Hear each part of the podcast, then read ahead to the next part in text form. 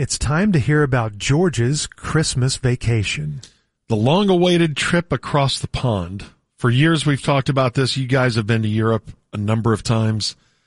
I never have. And more importantly, my wife has never been. Now I've been overseas before with you guys. We went over with the Cowboys in 2014 and we worked, but we also tried to work in as much sightseeing as we could. And you guys were uh, pretty familiar with London and some of the sites.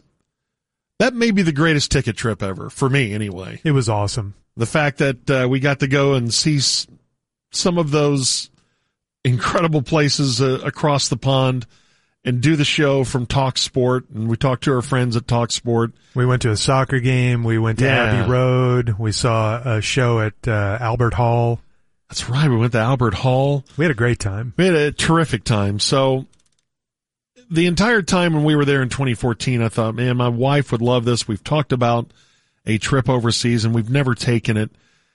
And the best reason I can come up with is we were very young parents. Um, money was certainly a factor of being able to afford something like this. And then once you have young kids, I mean, you're kind of in that boat right now. Could you imagine taking the 10 hour flight right now? I don't Not, know. not Maybe with you're, the two year old. yeah, maybe When she's a little older, yeah. when she's a little older, yeah. I don't know what that age is. I, I still think that's difficult, you know, when they're seven or eight and it, it's a long trip.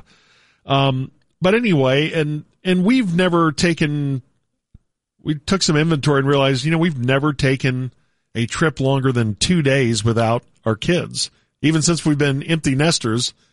And that's our fault that, that we haven't done that, especially since uh, we've been empty nesters. But anyway, we've been planning this trip for a long time to go to England. And what got it started was my friend's daughter got engaged and she got engaged to a Brit and they are going to live in uh, just outside of London.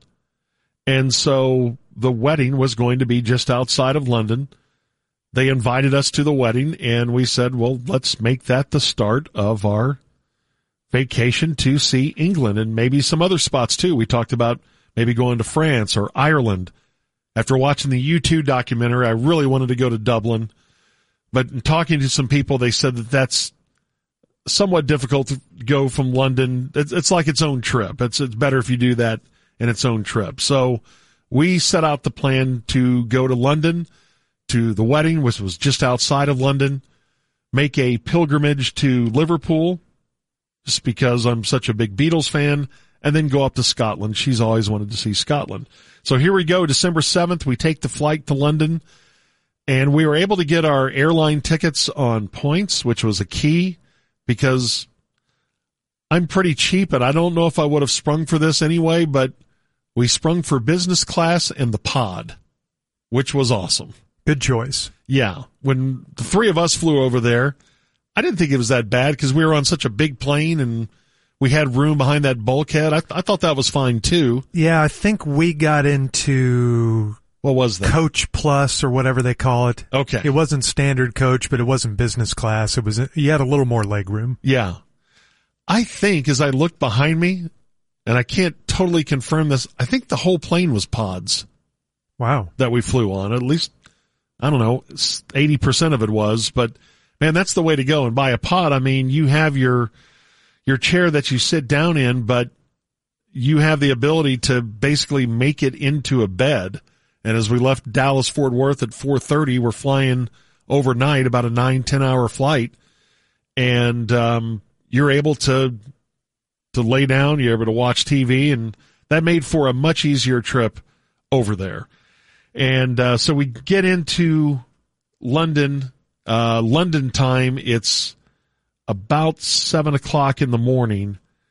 So it's time to, you know, start your day. So we checked into our hotel and we were told just power through. Don't act like you're on American time, which is six hours behind where we are right now. Just keep powering through your day. So we did. And thanks to my experience on the tube with you dudes, I knew kind of how to get us. We were in central London at our hotel and I got us down to the Parliament Big Ben area and we just walked around there and saw Buckingham Palace And it was cool because I could see with her seeing those things for the first time. It just seems like, mm-hmm. how am I seeing this? Something that's been here for centuries, something I've seen in movies and TV, uh, for years and years. And now I'm looking right at Big Ben or Parliament and these beautiful golden gates and the architecture and knowing that that's been there for hundreds and hundreds of years. As one of our guides told us, in America, you think a hundred years is a long time in Britain, we think a hundred miles is a long way. And I said, yeah, that's, that's pretty accurate. I drive almost a hundred miles round trip every day and don't think too much of it. And I do think a hundred years is a long time ago, let alone what uh, five or six hundred years old is. And that's what, um, going to the next day, if we powered our way through and we made it till about seven o'clock or so, and then we just crashed and that was the end of our day. And then Saturday, in London. We went to, I think, the most beautiful building I've ever been in. We didn't go to St. Paul's Cathedral when we were there in 2014, did we? No, Have you ever been there? I have. It's amazing. And there's an audio tour that you can take that we took and had the headphones on and learned about the, the different uh, areas and how the fact that the, the first time they built something on that ground, it was like the 1100s and then with fires and war, they had to rebuild it. But this has been there since the 1600s, and it's the most beautiful place I've ever seen. Yeah. The architecture, the detail, the uh, the the painted ceilings that have been there for 300 years now, and I, we we sat in there for about an hour and uh, you know listened to the headphone tour, but eventually just took the headphones off and just looked around. It was really spiritual. It was just, it was gorgeous. And that, that's one of the, the favorite, my most favorite things to ever do on vacation, just sitting there in St. Paul's Cathedral and taking it all in. And that was when I was first exposed to the relationship between Americans and Brits. Because in St. Paul's Cathedral, it is kind of wild that in some of these churches, and I saw some other cathedrals we went through, there's a lot of war memorials. And that's about all England did from about the 1300s and 1900s mm-hmm. is have wars and battles. And man, they were constantly fighting someone. But since World War II, we've had this such a special relationship with Britain. And in St. Paul's Cathedral in the North End, there is a a monument to the 28,000 American lives that were lost defending England. And if Pearl Harbor doesn't happen, we don't join World War II. I don't know what happens to England. I don't know what happens in Europe. It's probably not good. But that beautiful, and I'll tweet it out. I'll tweet a picture of it out uh, because they did allow you to take pictures in there. It was absolutely gorgeous. And it was really moving to see that. And they have a, this huge ornate book that has every name of every American that was lost in the war, uh, defending England. And later we took a cab ride and he asked where we were from. And I said, oh, America, where we're from Texas. And I, you just never know what sort of reaction you're Right. going to get. You know, I'm from America.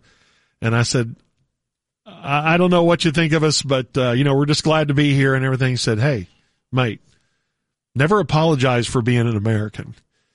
You are so appreciated over here and we owe you until the end of time. Mm-hmm. I just thought that was really cool uh, to hear that from a cab driver. So anyway, we went around St. Paul's Cathedral. Um, we met our friends on Sunday, saw the Natural Museum of History, and then we went outside of London uh, the next day on Monday. We had the rehearsal dinner on Monday. The wedding was Tuesday. and It was absolutely beautiful. Congratulations to Brooke and James, who uh, got married on the 12th of December and this estate in this town called Gosfield. This was built in the 1700s. And real quick, back to something that was built in the 1600s. We, we marvel at the pyramids as we should.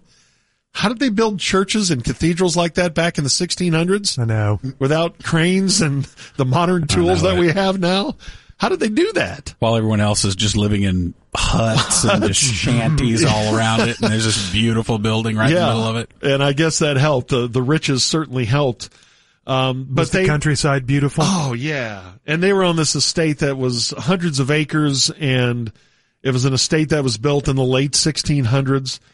And it was a small wedding. I think there were 50 to 70 people there, but we all stayed in this estate, this old estate. That's great. That was 300 years old and they got married in this really ornate room. A friend of ours played piano and, uh, it was just an awesome, awesome time there. And I was really happy for my friend who was, uh, Dr. Thunder, who plays in the Bird Dogs, who was really happy. It's good to see your friends happy when their kids get married.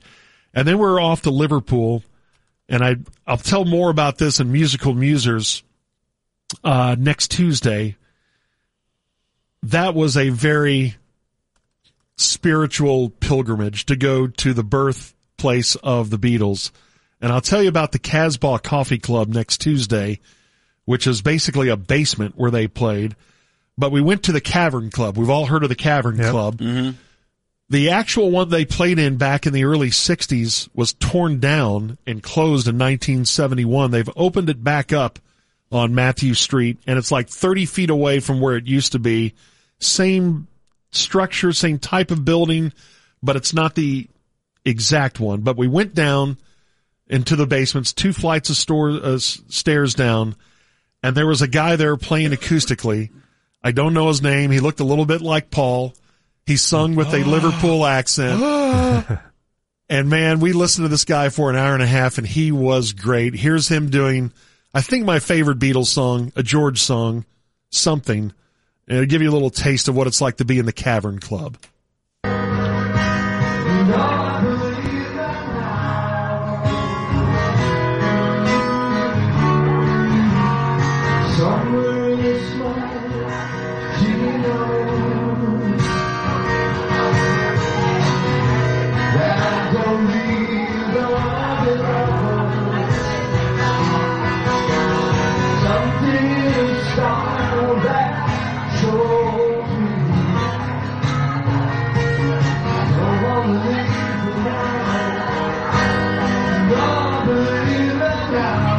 Never forget that night being in the cavern, not the original one, about 30 uh, feet away from where the original stage was, but they've, they've made it, uh, you can bring it down a little bit.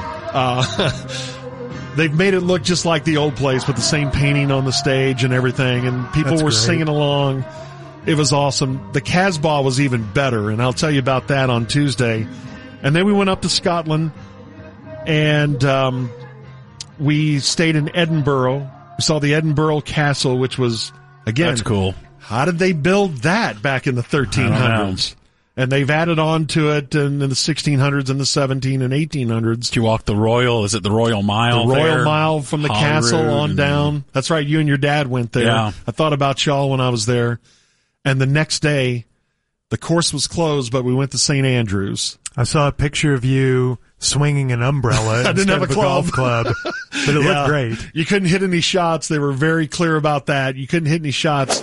And uh, our our guide that day told us that while it is the most prestigious of the old, you know, it's the old course, has been there since the beginning of time, basically. And while you can't play golf, you can picnic, you can walk your dog, and you can even do your laundry What? on the grounds of St. Andrews. And he said he has seen people out there doing their wash and putting two stakes in the ground and drying it like on one fairway I'm before. insane now. So am I. Uh, but yeah, I didn't have a club, so I, uh, I put an umbrella down and looked down the first fairway.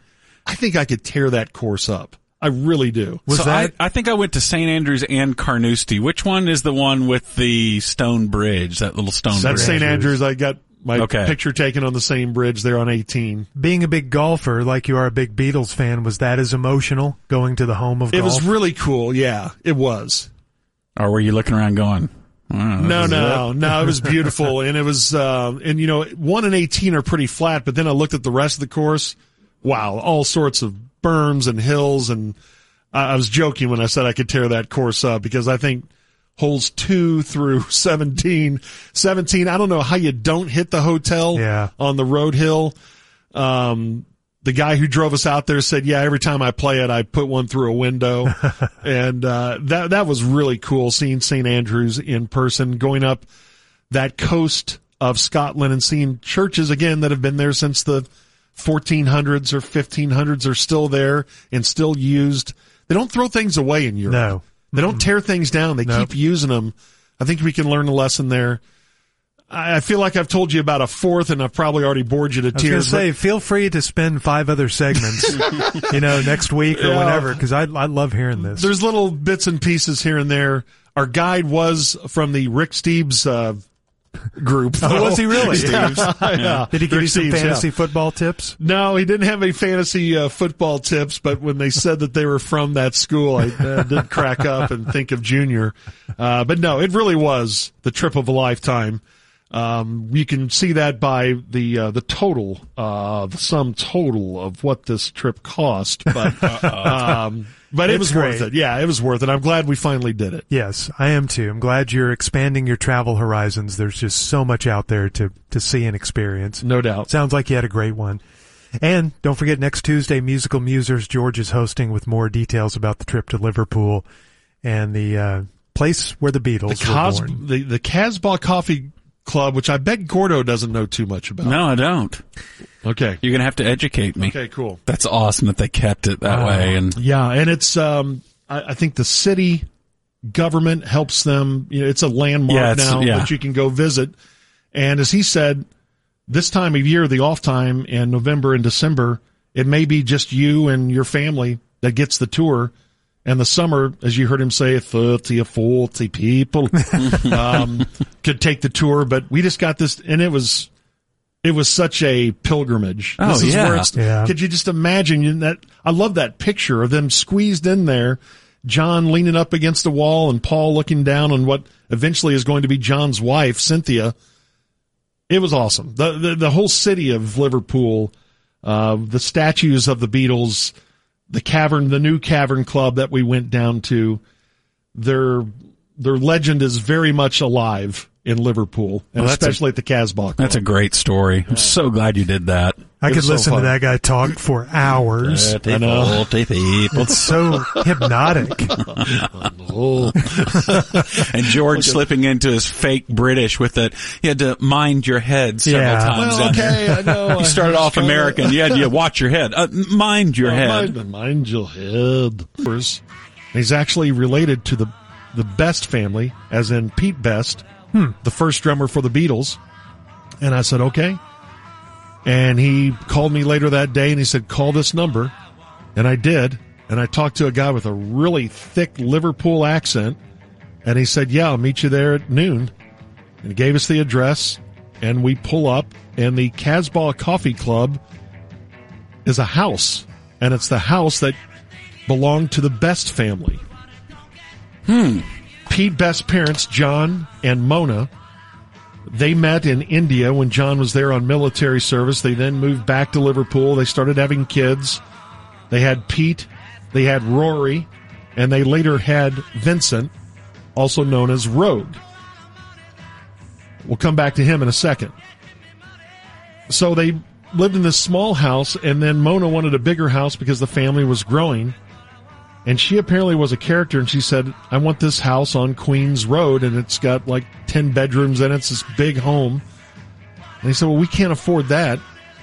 And she had some family wealth in jewelry, and she took that jewelry, she pawned it, and she bet it on a horse called Never Say Die, and it won at 33 to 1 odds. and she then went to her husband, John Best, and said, We have the money, let's buy this house. And so they did and their kids grew up in it. And Pete and Rory started to get to their teenage years, and kids started coming over and hanging out, and they would listen to records and you know make a racket. This is late fifties. Rock and roll is just being born in the United States, and these kids kept hanging around, uh, hanging around, and so Mona had the idea. Well, you guys like sitting around listening to music. Why not do that down in the basement. We have a cellar of our home and start hanging out down there. And then she had the idea of, because Pete started playing drums. He played guitar for a little bit, then started playing drums. Why don't we make money out of this? We'll sell memberships and we'll make it the first teenage rock club in Liverpool. There were no rock clubs at all in Liverpool, but rock was starting to uh, build up some momentum.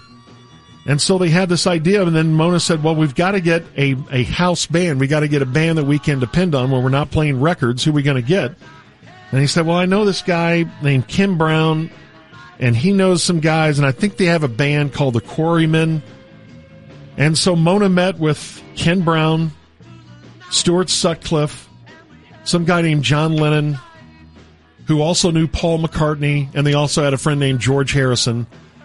And it reminded me of when I was in bands in high school. We never really had gigs, but we played, the, you know, played music together and we played like the school talent show, just like these guys had played, I think, outside a church together.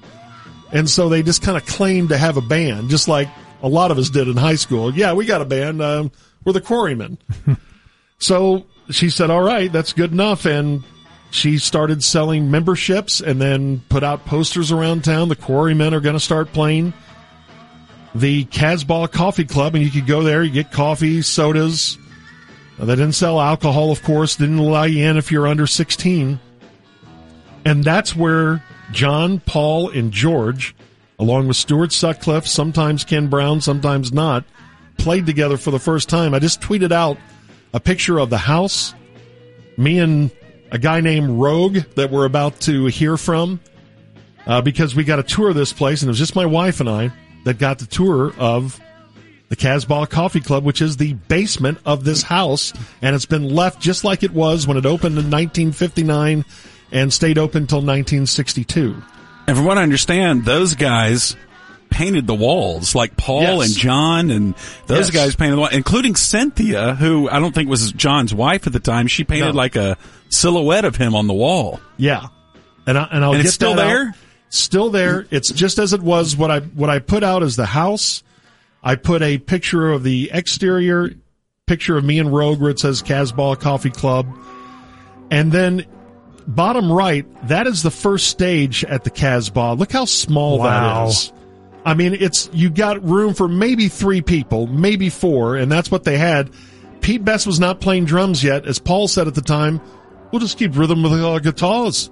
We don't have a drummer, and so they played without a drummer.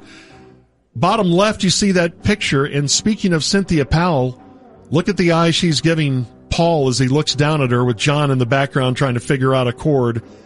Apparently, she had eyes for Paul first and then became John's girlfriend, and they later got married. And yes, Gordo, I'll show you the picture. I'll put it out on X of uh, she painted that silhouette of John, which is in the refreshment room. And I'm telling you, y'all, this basement, it's about. They had to eventually knock out walls so they'd have more room than just that little closet for a stage. So people would sit in there and Yeah, watch. on like a bench on each side. so you could fit maybe eight people in there, ten. But our our guide tells me the first night they opened, they had over 200 kids down there. Okay. But that's not the only room. There's like rooms Okay. that adjoin it. Okay. But still, They could hear. They couldn't. they could see hear. 'em. They couldn't see them in person. Wow. They had to knock out another wall. They built another stage, and then they could fit more people in there. But there was an instant success. They didn't have PA. They didn't have drums uh, at first, and then they added PA, and Mona started buying the Beatles equipment. They went by the Quarrymen, then they went by the Silver Beatles. Stu Sutcliffe is the one who had the idea of like um, uh, the Crickets, who backed up Buddy Holly. Yeah. that's where he got the idea for Beatles, and they were the Silver Beatles. So they had some squabbles with Mona about money and this and that, and they felt like they were getting a little better and a little bigger. They needed to play bigger places. So, and I think it was 60, Paul, George, John, Stu, and Pete. Now they added Pete to the act, and they went to Hamburg, Germany. And you've heard that story before. That's where they put in their 10,000 hours. And um, they played strip clubs, they played these nightclubs in Hamburg, but sometimes they would play for eight hours a night. And that's why they got so good. So when they played first at the Casbah, it was kind of like your high school band. John was 19, George was 16, Paul was 17, Pete was 18. They're all teenagers, kind of faking their way through it. Uh, yeah, I guess we got a band. We don't even have a PA system. Stu was the bass player, the original bass player. And it was Mona who He couldn't bought play. He sucked. he, he was bad, yeah, but it was Mona, the mom, who bought him his first Hofner. Mm-hmm. So off they go to Hamburg, and one thing leads to another, and they end up getting kicked out because George is underage. He's only 16. They got into some trouble with a, a club owner, and they all came back except, except Stu. He stayed there in Hamburg. They came back. Mona said, well, do you want to play the Casbah again? And they're like, well, yeah, I guess. And so she promoted it around town after a tour of Germany. Come see the Beatles at the Casbah Club. So according to our guide, Roag Best, he said there- Pete's brother give this is this is Pete's now nephew. This is Pete's brother's son who gave us the tour. This is uh, Pete Best's nephew. He says there are over a thousand kids lined up in the backyard, crammed into the basement, and they said the Beatles. Are this is the same group that this is Pete who used to play with the band, and this is the same bunch. But now they had equipment, and they just blew everybody away. Huh. And they played a couple of shows, and Mona then knew they'd also gotten so much better because they- of and they're good. Mm-hmm. Yeah, and they're good. They have originals, and they do these Elvis songs and Buddy Holly songs really well. And then she started thinking they can't play here anymore, and so she contacts the Cavern, and she had to talk their way into them because they don't allow rock acts. And she Yeah, said they're a jazz only club or jazz something, right? only, and she said, "Trust me, just let them play," and they did. And again, kids lined up down the street, and that's Selling where out night Beatlemania, after night, yeah. after night. That's where Brian Epstein saw them, and and off they go. So the story from the Best family is because I've the story y'all have heard. Why did Ringo become the dreamer? Uh, the dreamer, the drummer for Pete Best. I always heard because he was the best drummer in Liverpool, and the Beatles wanted to move up a notch. I always heard that when they went in to play for George Martin, uh, Pete Best was playing with them, and he said, you know, they're good, but that drummer can't keep time. You got to have a different drummer. Yeah. And that's the best side of the family. Uh, their side of the story from their family is similar to that. But when Epstein took him to EMI the first time, they said that we're going to have to use our session drummer. And the Beatles like, okay. And so they did. So Love Me Do, there are three different versions. There's a Pete Best version, there is a session drummer, and then when they brought in Ringo. Epstein thought we need a new drummer. If they're telling me that, we mm-hmm. need a new drummer. So he goes to Pete Best and says, the lads don't want you in the band anymore. the guy who supplied the basement, his mom's bought instruments. Right. They've all been hanging out at the best house, and now they tell him, uh, Wow. we're going to go with Ringo Starr. And then they take Ringo in, and they tell Ringo the same thing. Uh, that's, that's cool, kid, but we're going to use our session drummer. So then they all kind of realize, oh crap, I don't know if we have to. That's the best side of the family, the, the, their side of the story. So off go the Beatles without Pete Best, and I talked to Roag about this, and I said, you know, I've never heard a lot of bitterness from your family about this. And he said, well, my uncle always said, everyone wants fame and fortune. I got a pretty good fortune, but I didn't have to deal with the traps of fame. Mm-hmm. And he's done really well. He's made a lot of money. When the anthology came out, he received more and more mailbox money. Pete Best has done fine. It had to drive him a little crazy as they're meeting kings and queens and being Sure. knighted and playing the Ed Sullivan And show. particularly when he was younger, it had to eat him up more. Now Yeah. that he's an old guy and, and he's able to look back, he goes, eh, Yeah. I, I got to avoid a, uh, a huge headache. How did he get in on that money? Yeah, how did he make money back, out of it? Back then, he signed that contract, that I guess original contract that uh, they recorded, and he got in on that. And I guess Epstein, you know, let him because I think there's 11 recordings with him playing drums, and somehow, yeah, he was in on that the way it worked back then. So here is uh, Vincent Best, the nephew of Pete Best, after he gave us this amazing tour, just the two of us, in what is a much slower time. Oh, it's daily, yes. During the season, sort of end of February till sort of late October, it's pretty much all day, every day on the hour. Yeah. Like when you get people like yourselves where it's a bit out of season, it's nice because you know, instead of there being 30, 40, 50 people on a tour, there's two, four, six. It's a bit more personable. It's like you get your own little private tour when you're out of season. All right, stop it for Yeah. just a sec. Have you What ever language is he speaking? Wow. A third, a thicker accent. I think he spent some time in uh, Scotland too, so it's like a Liverpool, Scotland, Scottish accent. It's really thick, but he's the nicest guy in the whole world. And yeah, here's a little bit more.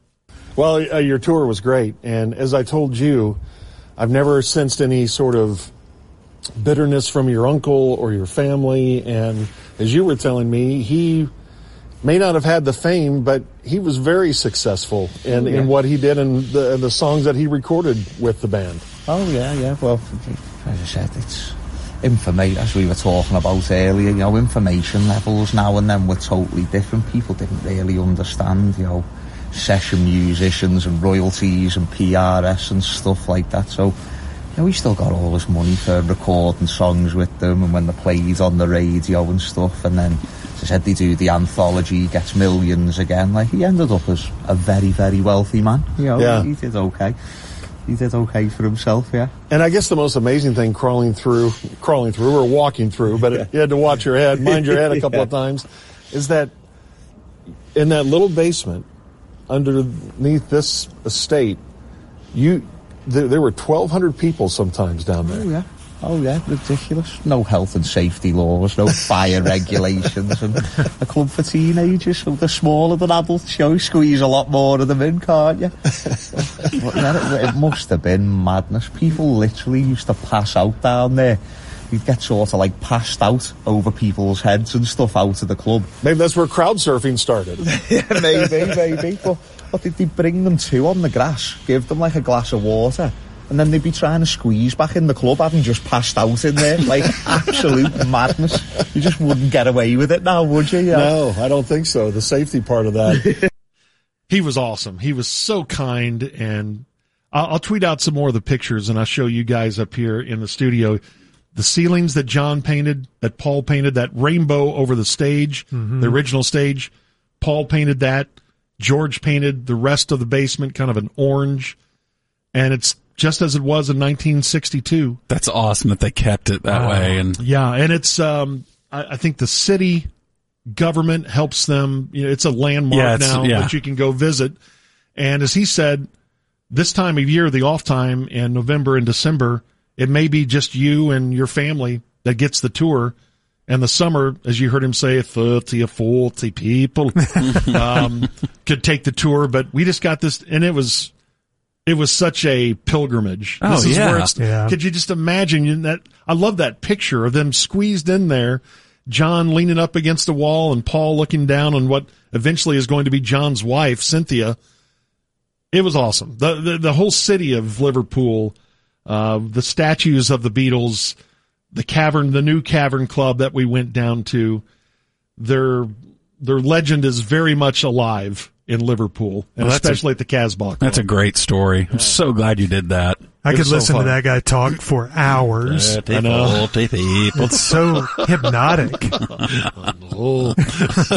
And George slipping into his fake British with it. You had to mind your head several Yeah. times. Well, okay, I know. You started off American. You had to watch your head. Uh, mind your head. Mind, mind your head.